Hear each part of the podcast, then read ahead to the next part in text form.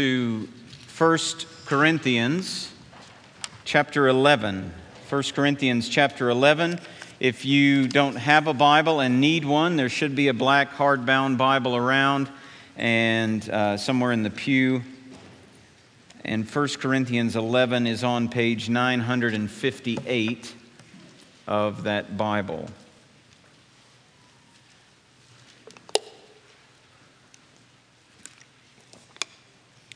In this letter uh, from Paul to the church at Corinth, he deals with a variety of problems. And as we come to chapter 11 today, we come to a new section of dealing with problems, particularly dealing with disorder in the church. And the text in front of us today is a difficult one. It's actually challenging to interpret, it's challenging to apply. But I want to encourage us all as we come, before we even read the text, that we come to the text with a particular posture. We come to the text realizing that these words were not Paul, just Paul's words. These are God's words, written under the inspiration of, Holy, of the Holy Spirit through Paul's pen yes, to particular people, but preserved by God for all to teach us.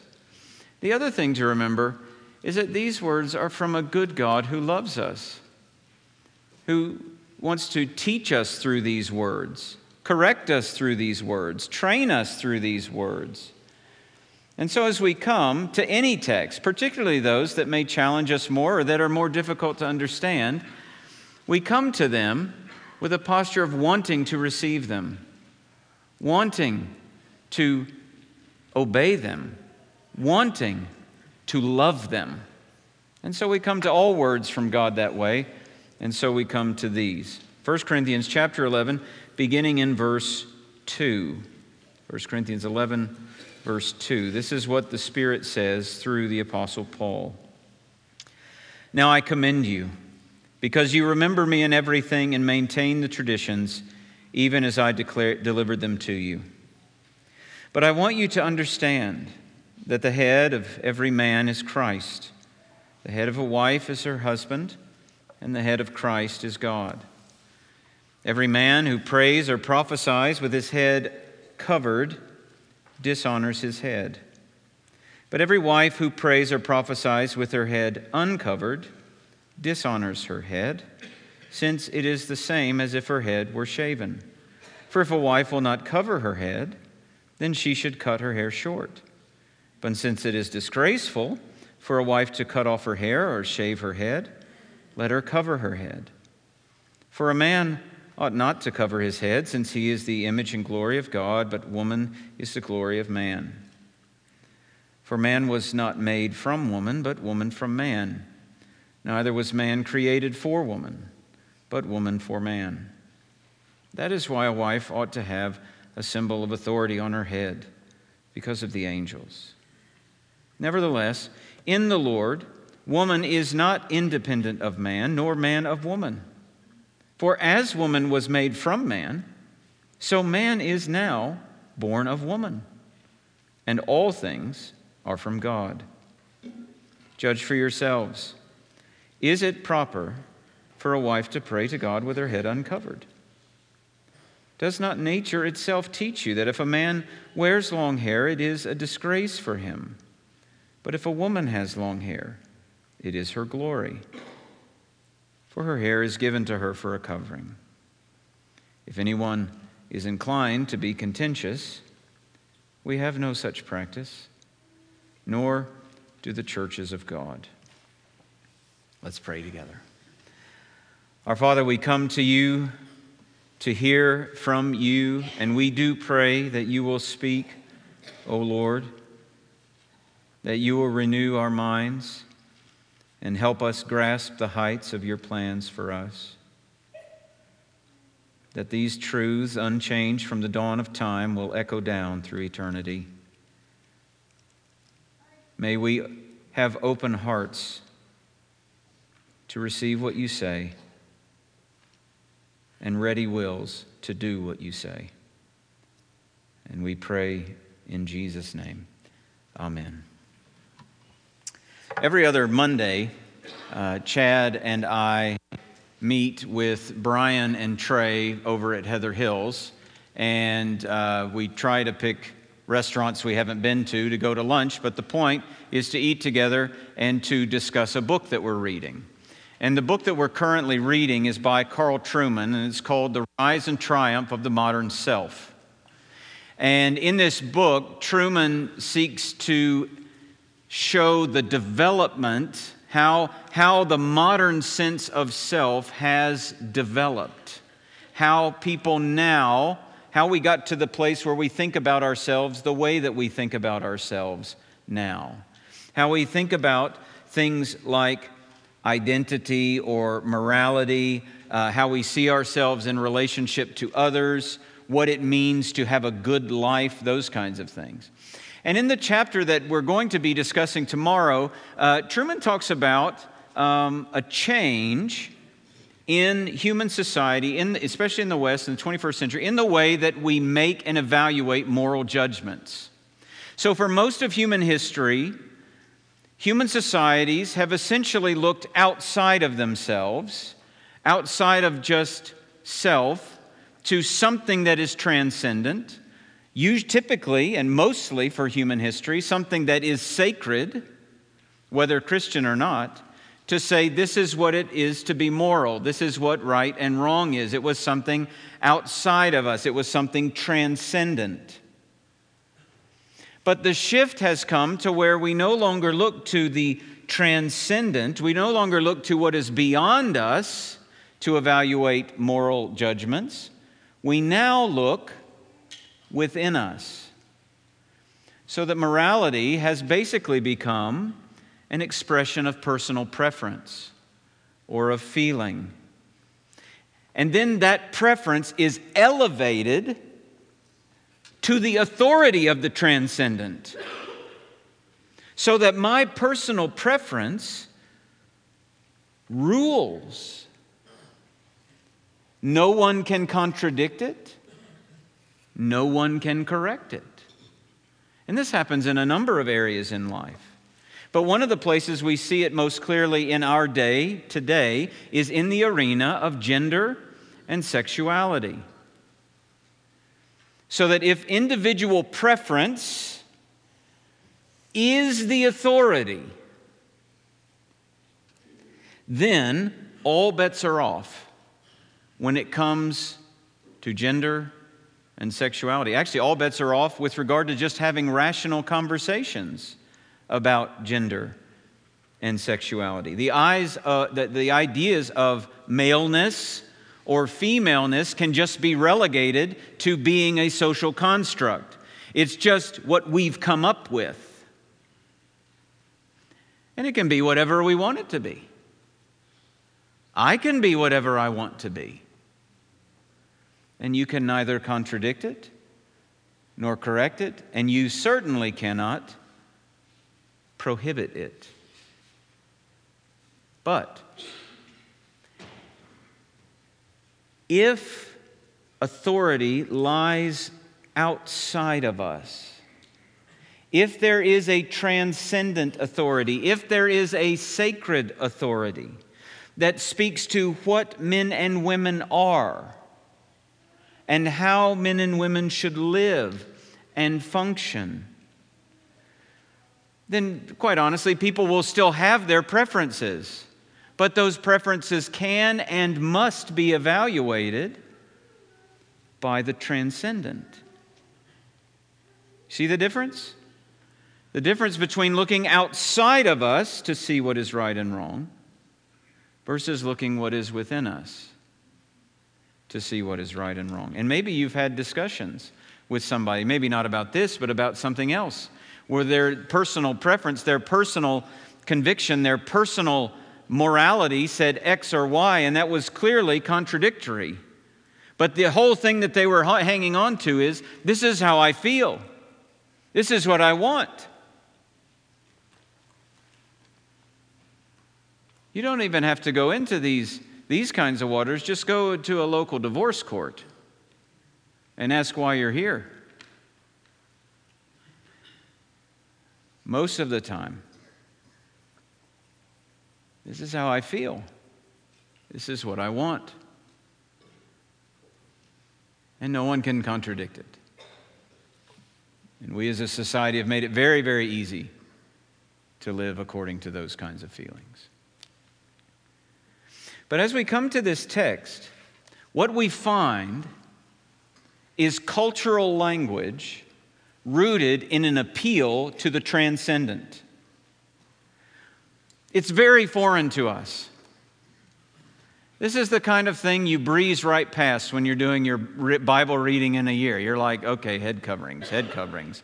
All right, okay. Uh, chapter 12, you know, and you just go right on. Because it's very foreign to us. We know of certain places, there are certain churches where women either have their hair in a particular style and that's what is expected, or, or they wear particular head coverings.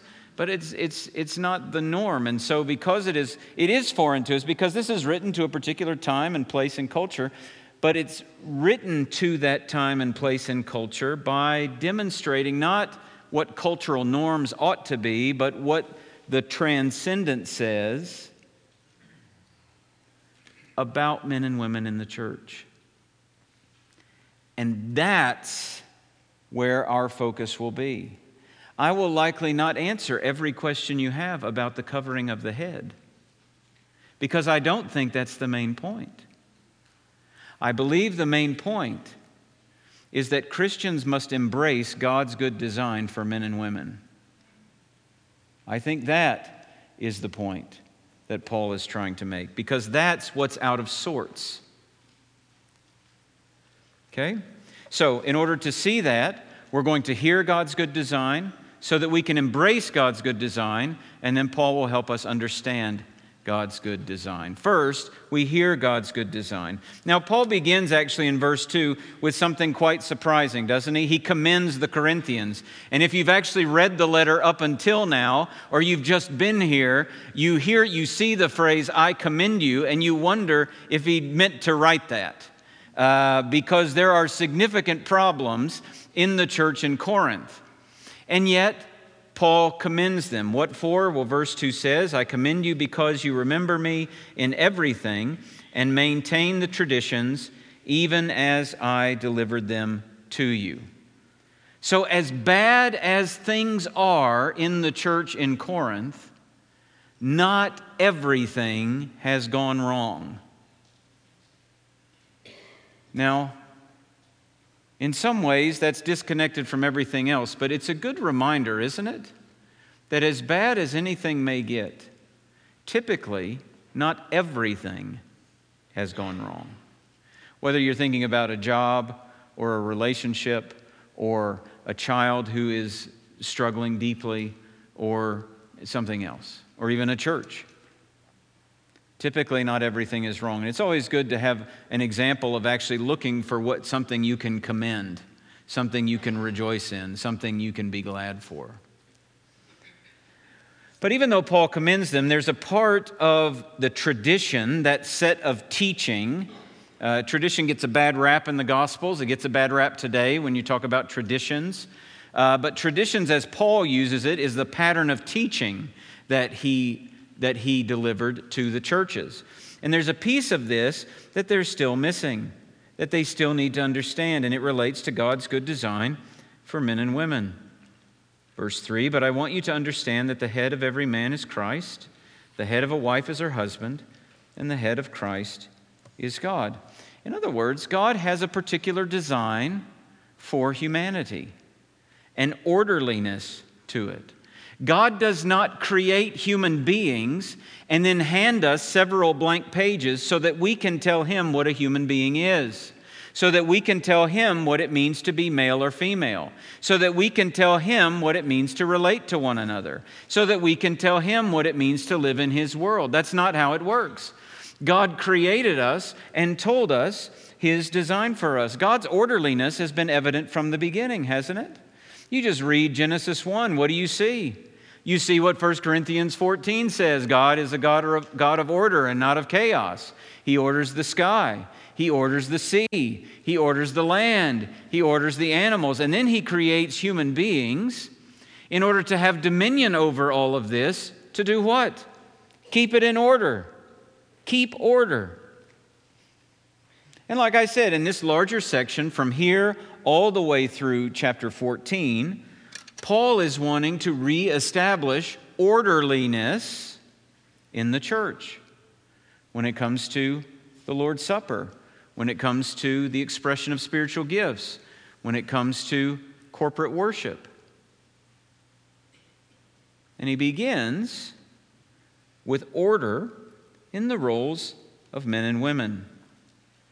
That the head of every man is Christ, the head of a wife is her husband and the head of Christ is God. Now, Paul uses this word head, and there is some conversation about what that means. What does Paul mean by head? And some people say, well, what Paul means is he means source. He means that's an equivalent to source, that, that, the, that the, the source of woman is man. Okay, now when you think about creation, that makes sense, right? Because here is Adam put to sleep, and God takes a rib, and out of him, woman is made, right? You remember your Sunday school lessons? You remember Genesis 2? But here's the problem with that. The problem is, if you're going to read head that way there, you have to read it that way in all three phrases. And the real trouble comes when you get to the third phrase that the head of Christ is God. If we're going to say head is source and just then woman came out of man, well, that's biblically true, then we have to say that Paul, Paul is not the most natural way to read anything. If I write those three phrases to you, is to think, oh, he means the same thing by head in all three of those phrases, right? Is the source of Christ God in the same way that we would say the source of woman is, is man? No. You're diving into heresy when you dive into those waters. It, because the Son of God is eternal. In the beginning was the Word, and the Word was with God, and the Word was God. And John doesn't say he came out of God in the beginning. No, he was with God in the beginning. You see, with man and woman, there was a time when man was and woman was not yet. You cannot say the same for God the Father and God the Son. And so I'm don't believe he means source. When Paul uses the word head, he speaks of authority. He speaks of authority used for God's glory. He speaks of authority used according to God's word. He speaks of glory used for God's purposes. And this is actually the way he uses head elsewhere when he speaks of husbands and wives. In Ephesians 5, wives, submit to your own husbands as to the Lord, for the husband is the head of the wife, even as Christ is the head of the church. Now, so if this is new to you, if that's something you've never heard before, and, and dozens of questions immediately come up about a whole host of things, well, I'm glad for us to talk afterwards. I actually saw uh, someone preach on this text, and he stopped right in the middle of the sermon, and then he said, Any questions? he is braver than I. All right, so. but I am glad to talk to you afterwards because this does bring up questions. But what I want to encourage you to do is hear Paul out all the way to the end. And I think that many of the major questions, many main questions, several main questions will be answered by Paul before we get to the end of verse 16, all right? So, but this is God's good design orderliness in the home where husbands lead their wives and wives submit to their husbands. And what he's saying in this text is he's taking that orderliness and saying that should be reflected in the life of the church. Not specifically mirrored to where every woman submits to every man. Nothing like that at all. But generally, God's design for men and women in the home should be reflected also in the church, in the way that we function. And friends, we have to remember when we talk about these things, we're not just talking about God's design, we're talking about God's good design. This, does not, this, this, this design is not in, in our world today some kind of excuse for abuse. It is not some kind of abuse, uh, uh, uh, of an excuse for chauvinism. It's not an excuse for any sense of superiority in anyone. It's not an excuse for a sense of inferiority in anyone. It's meant to glorify God, the God who created us. He is the one who said, This is how my people should operate. But not only that, this good design glorifies Jesus. Look at these three phrases again. The head of every man is Christ. The head of a wife is her husband, and the head of Christ is God. Christ shows up twice in this, this link of parallel phrases. Isn't that interesting? Did you know that if you want to learn what it means to be a head, and if you want to know what it means to be under a head, to have a head. Both people look to the same place, to Jesus Christ.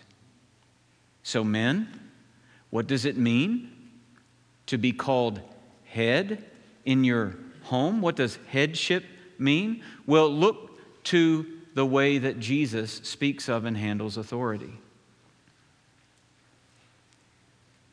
He doesn't lord it over people. In fact, this Jesus, who spoke, who created all things, and in him all things hold together, who has the right to demand anything, says, I came with all of that authority, not to be served, but to serve. The authority of Jesus was utilized to love, to sacrifice, to lay down his life for us. And yes, he leads us. But let me ask you, where does he lead us? He leads us in serving. He leads us in obedience. He leads us in righteousness. He leads us in holiness. He leads us in glorifying God. Men, how are you to lead your wives? To glorify God, to obey Him. In saying that God has given authority is not to say God has given you final authority.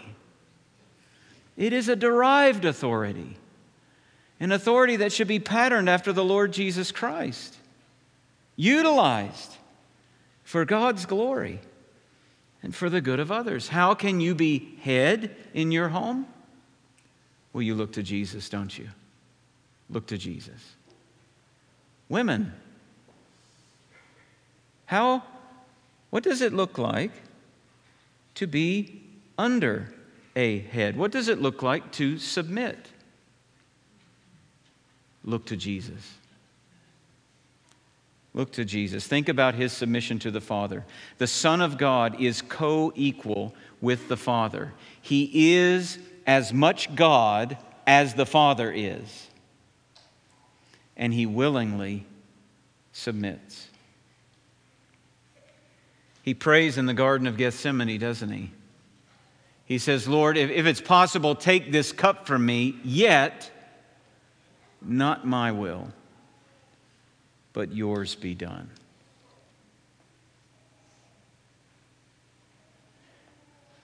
The Father would never lead Jesus wrongly. The Father would never ask Jesus to do something that is outside the Father's will. This is the main difference between this, where this analogy cannot be perfect. Because your husband is not perfect. Ladies, can I get an amen? They just giggled. Nobody actually wanted to say it out loud. All right. Well, it's just the case, isn't it? And so, if a husband seeks to lead his wife in unrighteousness, that is not a place. That is a place where I must do what God says. However, this is the pattern. This is God's good design. Isn't it interesting? In the Lord Jesus, the use of authority and voluntary submission come together in one. And both lead to what? Sacrifice. The right use of authority means sacrifice. The right attitude of submission means sacrifice. Both entail sacrifice. And look at the good design that Jesus accomplished when he did both. He saved us. He saved us who would gladly exert our own authority and refuse to submit to God through His authority and His submission. He died to forgive our sin. He died to save us. He died to glorify God. His authority and submission came together in a sacrifice that glorified God and did the best good for anyone who would trust in him. And if you are not trusting in him, oh, dear friend, you are not part of the best design that God has for the world, which is to save through his Son. You can have a great marriage relationship and a great relationship with other people because God is good and God is merciful. But that does not mean that you have the most important relationship.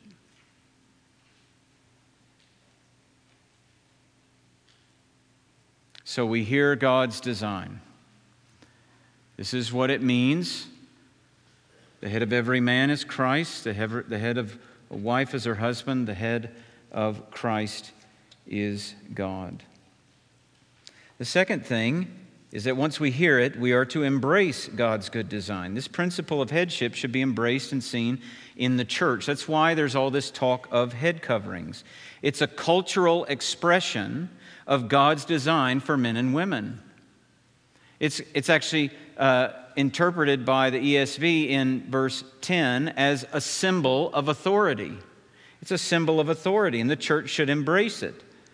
Look, God's design isn't up for discussion.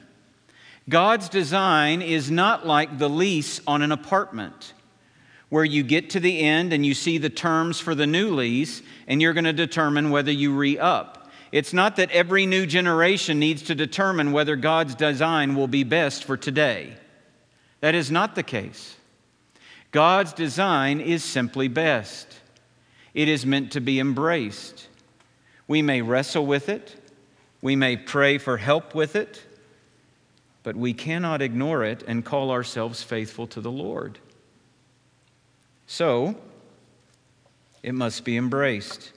Verses 4 and 5, he explains culturally how they will embrace it. Every man who prays or prophesies with his head covered dishonors his head. But every wife who prays or prophesies with her head uncovered dishonors her head. All right? The result of not embracing God's design is dishonor. The husband dishonors Christ. The wife dishonors her husband. If the woman is single, she dishonors her father. And the result of dishonoring father or husband is also the dishonor of the Lord because we reject his design. Now, it's interesting here. Both men and women are praying, both men and women are prophesying. This is exactly what the Old Testament said would happen. In Joel 2, and it shall come to pass afterward that I will pour out my spirit on all flesh. Your sons and your daughters shall prophesy. And this began at Pentecost when the Holy Spirit was given to the church. You have these people prophesying and people wondering what is going on. Well, what is this prophesying? Well, there's a bunch of talk about that too. But it seems that this prophesying is actually revelation from God to his people being spoken. It's spontaneous. It's not like me going into what I am doing is not prophesying. I am explaining prophecy is the best way. I am it is it can preaching can be prophetic, but in itself in this in the way that it's happening in Corinth, this is not prophesying where you go into a, a room and you study all your books and then you come out and then you preach. This is more spontaneous, spontaneously happening in the gathering of the church. But these words are not so much, you know, I, have got a prophecy about you, you're going to, you know, start a business and it's going to be great or anything like that. We, can't, we shouldn't think of prophecy primarily as foretelling the future. But it is speaking God's words to a particular people at a particular time and a particular place for God's particular purposes, which was to build up the church. Now, we'll see more about that in chapter 14. But why was that kind of thing happening? Because at this point, you don't have a New Testament. Ain't nobody in Corinth going to say, Get that black hardbound book out of the pew in front of you. Nobody can say, Turn to the Gospel of Mark. But God is still building. There's an oral tradition that's been passed on, and Paul has written some letters, so they are around.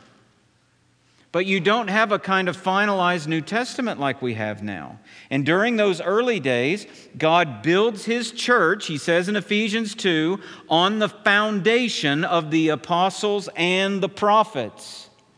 This prophesying plays into that. Now, what about today? Is this the kind of thing? Should you be standing up right now to shout out some prophecy for me? Well, no. And here's why because we have all of the prophecy that God intends for us to have. He has said all that we need. It has been written and passed on. And so, this kind of spontaneous prophesying is no longer necessary because we have God's Word. But in the church in Corinth, prophecy was practiced, and both men and women are doing it as God said they would, along with praying. The distinction is not what in one does or the other, it's in how they appear as they do it. So men are to be uncovered. Why?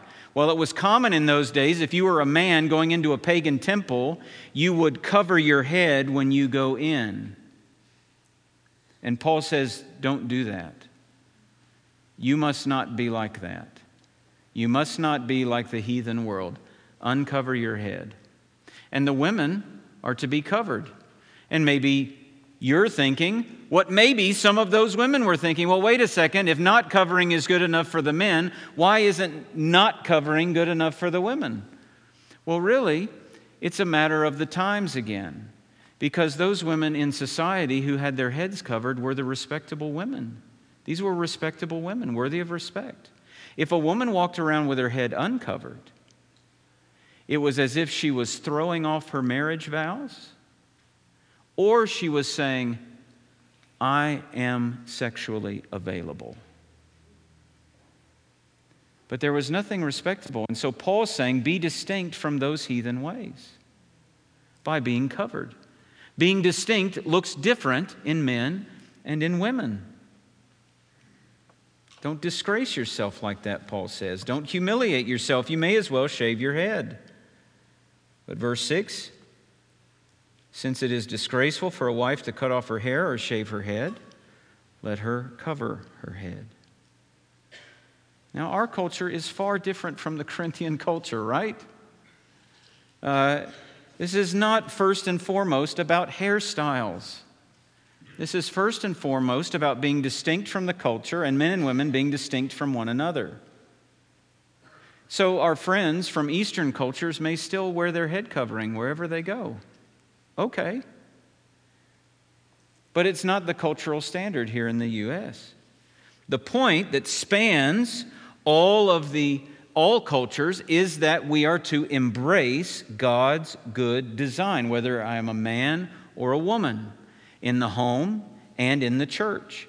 One of the ways this works itself out as the New Testament develops, as the church is founded, is that God has ordained that only men should be pastors, that only men should teach in this kind of teach the word of God authoritatively in this kind of company where men and women are present. That's one of the ways that it's distinct. But here's the thing what is glorious is that throughout my entire time serving in ministry, I have been so encouraged and challenged and helped by the ministry of women. There are some churches whose doors would be closed today were it not for the praying and serving of women.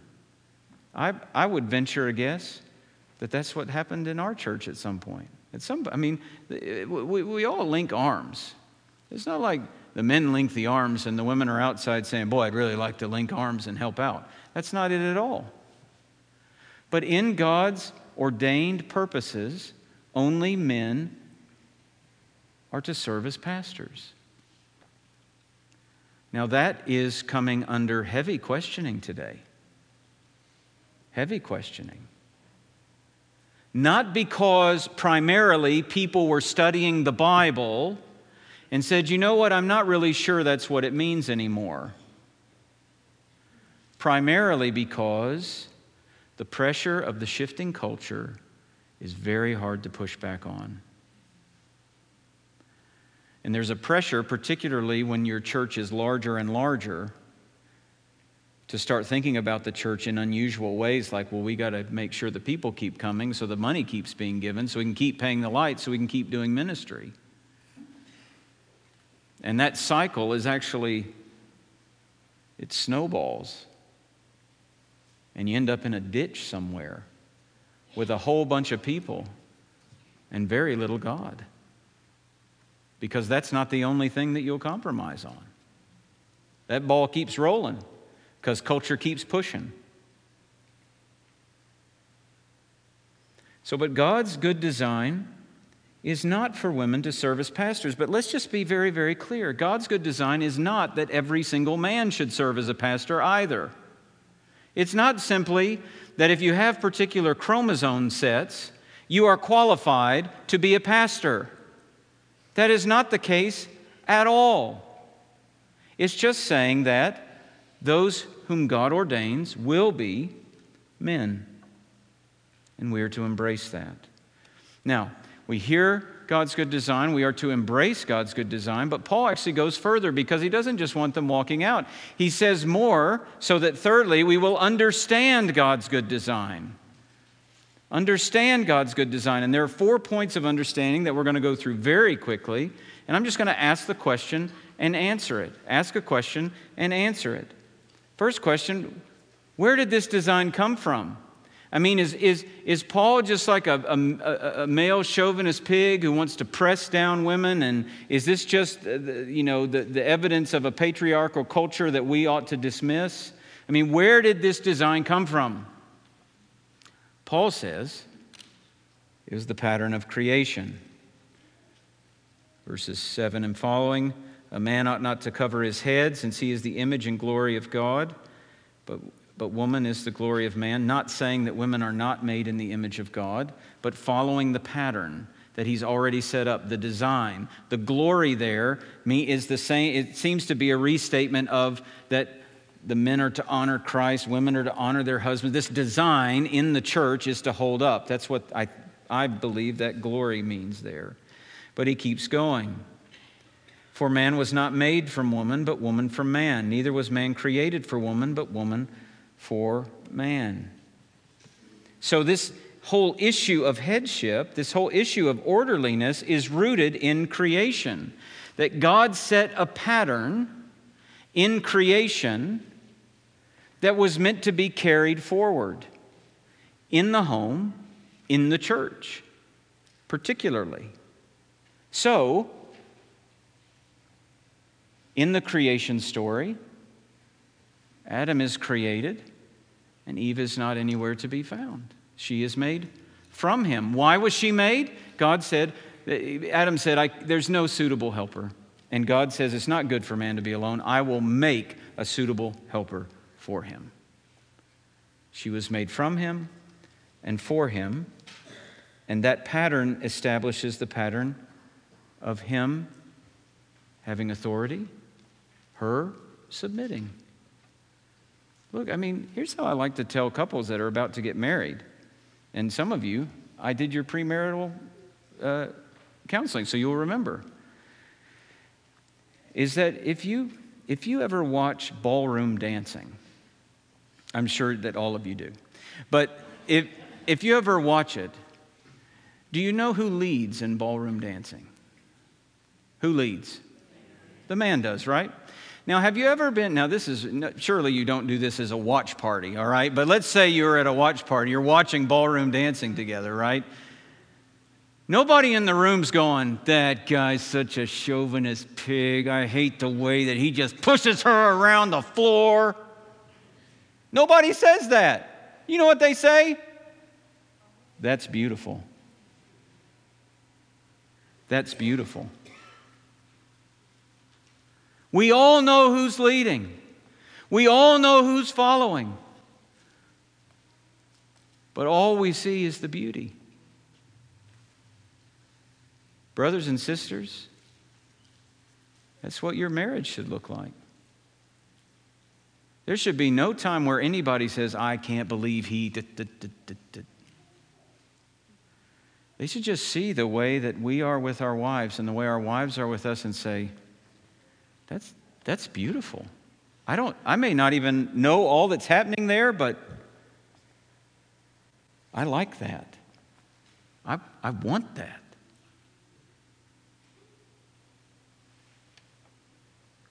It's grounded in creation. And then Paul does what love Paul's to do, which is to throw us curveballs, like at the end of verse 10.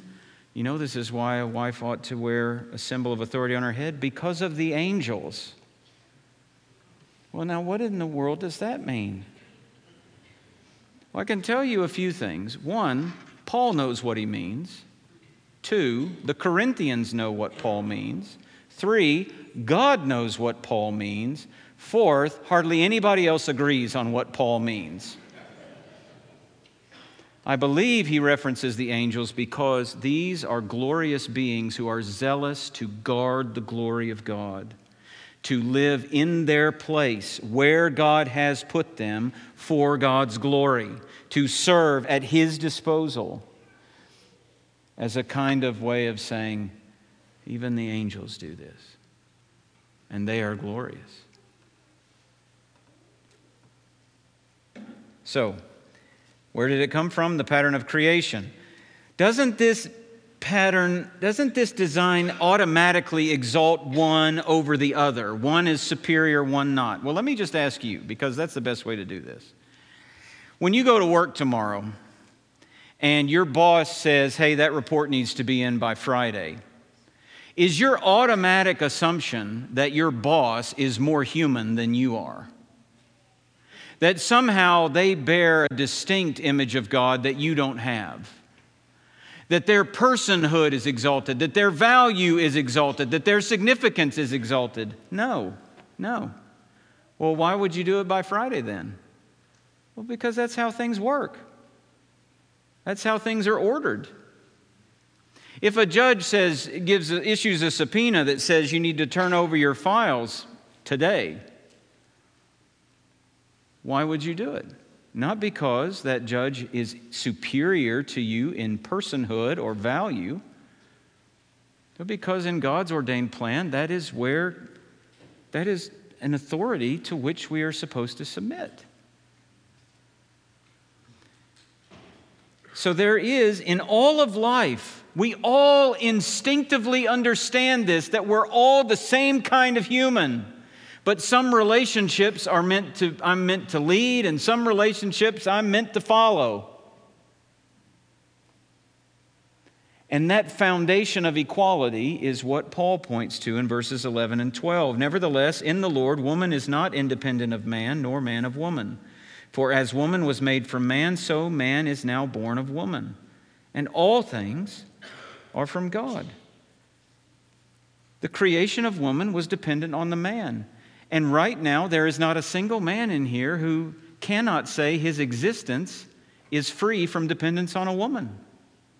Every one of you, no matter what society says, a woman gave birth to you. And so you're dependent. She, woman's dependent, man's dependent, both are equal. And the Bible speaks about this in other ways, that we are both equally made in the image of God.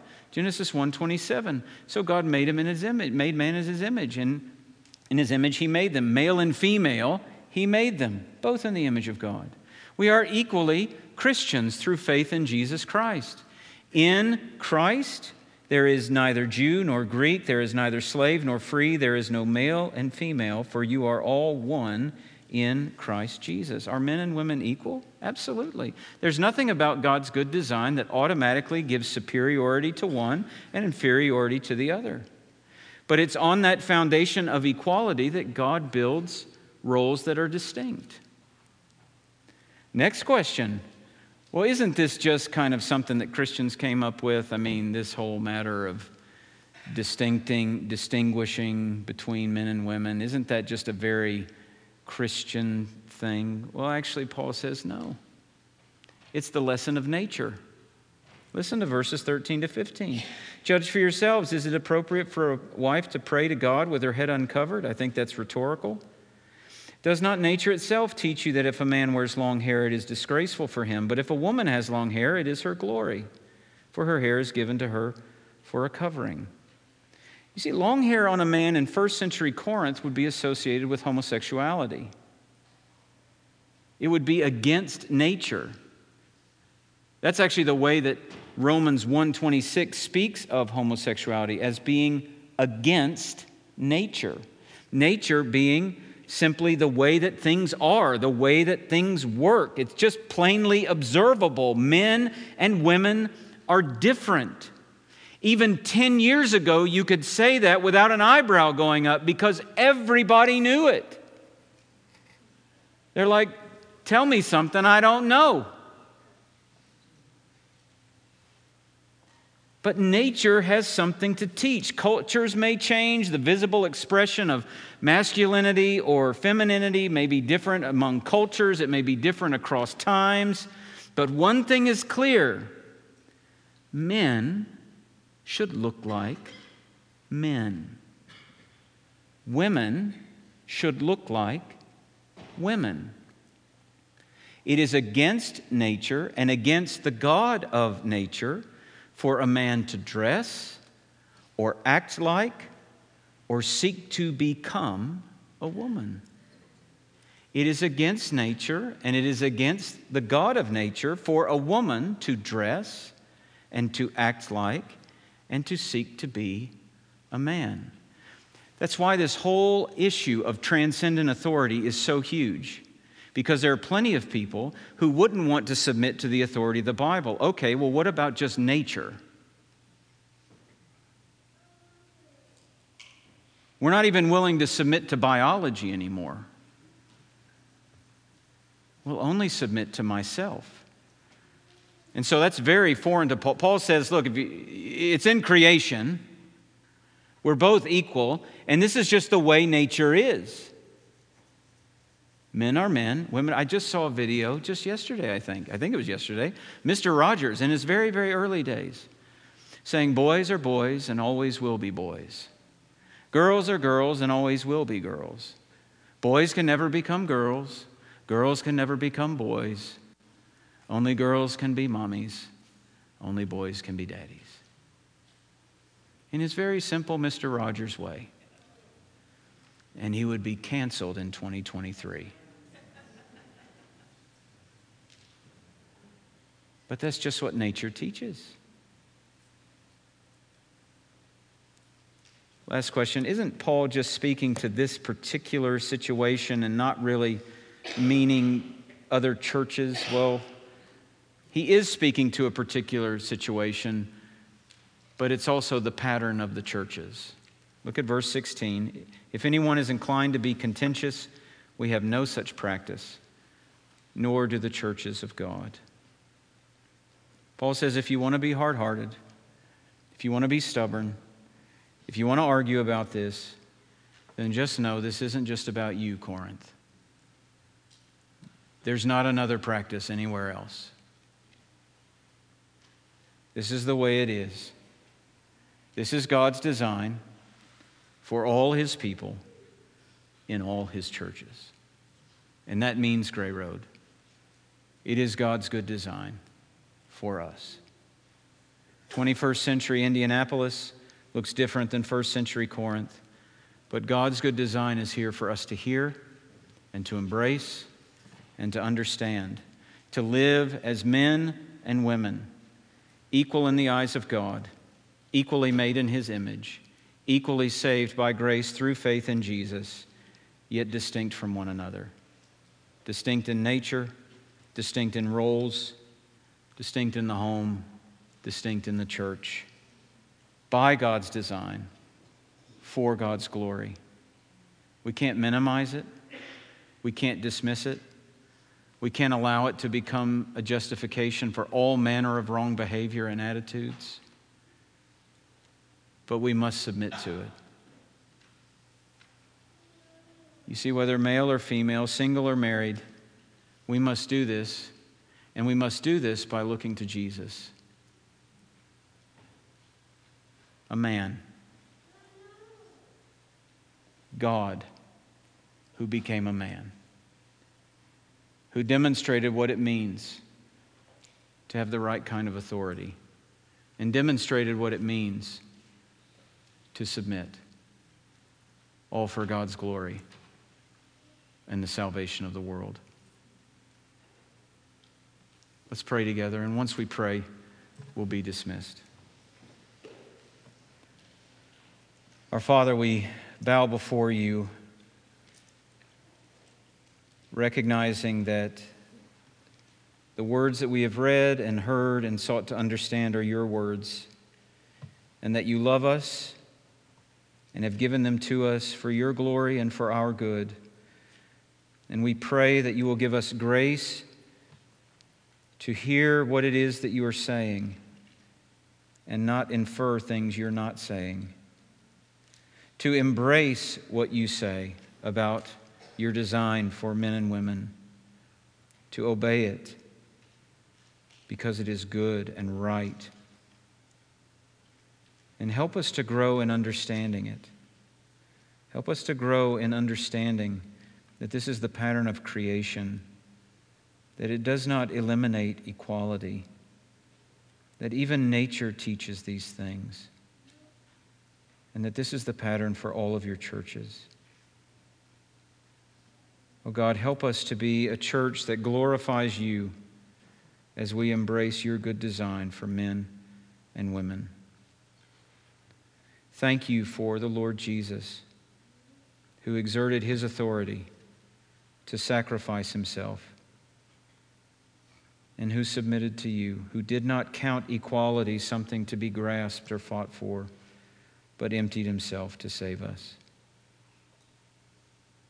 Help us to be like our Savior, Lord, in the places that you have set us down, in the bodies in which you've given us, in the circumstances in which you place us. We pray in Jesus' name. Amen. Amen. You are dismissed.